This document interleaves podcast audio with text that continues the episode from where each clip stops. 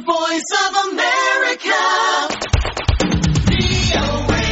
ከፈረሰው የሰገን አካባቢ ህዝቦች ዞንና ከመዋቅር ጥያቄ ጋር በተገናኘ በደቡብ ክልል ቡርጂ ልዩ ወረዳ በተከሰተ ግጭት ቢያንስ ሀያ ሰዎች መገደላቸውን የአካባቢው ነዋሪዎች ተናግረዋል። ግጭቱ የተፈጠረው በወረዳ በነያ በተሰኘ ቀበሌ ገበሬ ማህበር ሲሆን መንስኤው የመዋቅር ጥያቄ መሆኑን ነዋሪዎች ለቪኦኤ በስልክ ተናግረዋል። የሐዋሳው ዘጋቢያችን ዮናታን ዘብዲዮስ ተጨማሪ ሪፖርት ልኮልናል። የግጭቱ መንስኤ የሰገን ዞን ከተበተነ በኋላ ቡርጂ ልዩ ወረዳ መሆኑን ተከትሎ የቡርጂ ልዩ ወረዳ መሆኑን በሚደግፉና በማይደግፉ ብሎም አዲስ ጎማዴ የተሰኘው ወረዳ ለማቋቋም በሚሹ ቡድኖች መካከል በተፈጠረ አለመግባባት ነው ተብሏል። ግጭቱ ወደ ከፋ ደረጃ ደርሶ ለሰው ሕይወት መጥፋት ምክንያት የሆነውም መንገድ በዘጉ በአካባቢ ወጣቶችና በጸጥታ ኃይሎች መካከል በተወሰደ የኃይል እርምጃ መሆኑን ነው ነዋሪዎች ለቪኦኤ በስልክ ተናገሩት።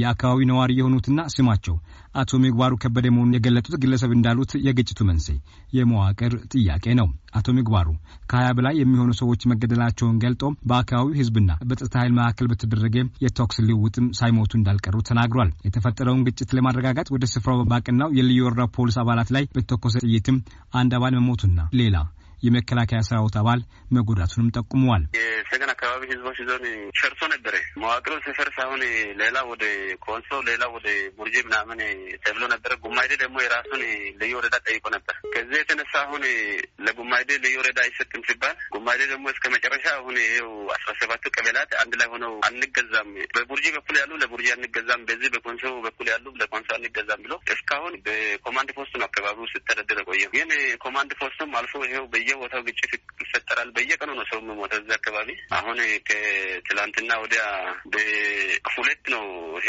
ግጭት ማታ ላይ የተቀሰቀሰ ነው። ጥቅምት ሁለት አዎ በቡርጂ ቀበሌ አሁን በነያ አካባቢ በጉማዴ ደጋፊ እና በቡርጂ ደጋፊ መሀል የተፈጠረ በቃ መጀመሪያ አካባቢ ፖሊስ እና መከላከያ ስለተመቱ መከላከያ ገብቶ እንዳለ ሰው ቤት ውስጥ ባሉት ሰው ላይ በቃ እንዳለ ጥይት ዝናብ እያርከፈከፈ ከሀያ ሰው በላይ ነው አሁን የሞተው። ጉማዴ መሆን ይፈልጋሉ። ቡርጂ ደግሞ የራሱን ፖሊስ ልኮ የግድ የኔ መሆን በነስር እንድትተዳደሩ ብሎ እርምጃ ለመውሰድ ስል አንገዛም ብለው ነው ከራሳቸው ላይ ምላሽ የሰጡ። በዚህ ምክንያት ነው አሁን በናያዎቹ ፖሊስ ስለገደሉ የቡርጂ ፖሊስ ስለሞተ አሁን በዛ ምክንያት መከላከያ ገብተው ብዙ ሰው ገደለ።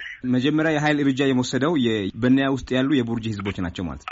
እነሱ በግድ ተገዙ ሲባል አሁን ግጭት ነበረ። በግጭቱ መሀል ፖሊስም ገባ መሰለህ። በዛ መካከል ነው አሁን ፖሊሱ ሞተው። ፖሊስ ከሞተ በኋላ መከላከያ ለማረጋጋት ገብቶ እርምጃ ወሰደ ገብቶ እርምጃ ወሰደ። በቡርጂ ወረዳ የበናያ ቀበሌ ገበሬ ማህበር ሊቀመንበር አቶ ደጀኔ በበኩላቸው የሟቾቹ ቁጥር አስራ ሰባት መሆናቸውን ነገር ግን ቁጥሩ ሊጨምር እንደሚችል ነው ተናገሩት። እሳቸውም ሁለት ልጆቻቸው ጠፍቶ የት እንዳሉ እንደማያውቁና በርካታ የቀበሌው ነዋሪዎችም ተደብቀው ጫካ ውስጥ መሆናቸውን በስልክ ለቪኦኤ ተናግረዋል። እርምጃ በመውሰድ ላይ ያለው የቡርጂ ልዩ ወረዳ ባለስልጣናትና የክልሉ እንዲሁም የአገር መከላከያ ሰራዊት አባላት ናቸው በማለትም ተናግረዋል። እኛ ጥያቄ ነው የጠየቀው። ቡርጂ ነን እንግዲህ ቡርጂን ብንሆን ብርቅት የተነሳና በመልካም አስተዳደርና በአንዳንድ መሰረተ ልማት ጥያቄዎች ባለመመለሱ አንፈልግም። በአቅራባ ነው እኛ ምላሽ የምንሰጥ ቦታ ይሻላል ብሎ ጠሉ። በዚህ አሁን የጦር በእኛ ላይ እየተነሳ ያለው። ጫካ ውስጥ ህጻናቶች እያለቁ ነው፣ ሴቶች እያለቁ ነው። ማን ነው እንደዛ የሚያደርገው? ወረዳ አመራርና ፖሊስና ፌደራል ፖሊስ ነው። መከላከያም አሉ አሉ መቼ በአይነ ሲገባ ብቻ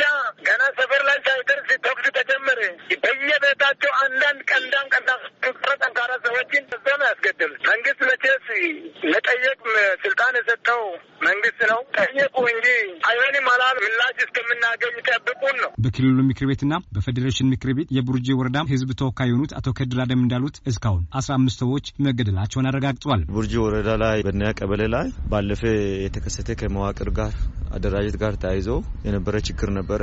በዛ ችግር ምክንያት ክልሉ ህዝቡን ሳያወያይ ለአመራር በጫና ልዩ ወረዳ ሁኑ ብሎ የሰጠበት ሁኔታ አለ።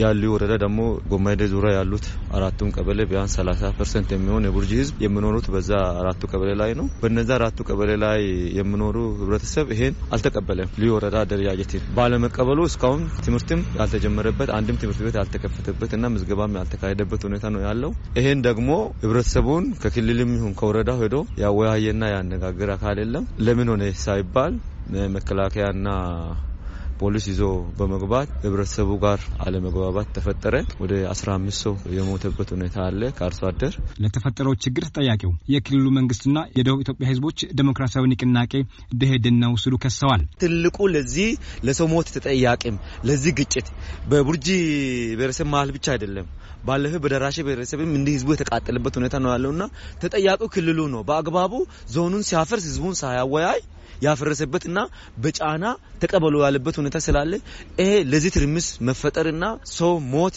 ለንብረት መውደም፣ ለህዝብ መፈናቀል ተጠያቂው ክልሉ ነው። መረጃውን ለማጣራት ወደ ወረዳው የመንግስት ስራ ኃላፊዎችና ወደሚመለከታቸው አካላት ተደጋጋሚ ሙከራ ብናደርግም ምላሽ ሊሰጡን አልቻሉም። በመሆኑም አልተሳካም።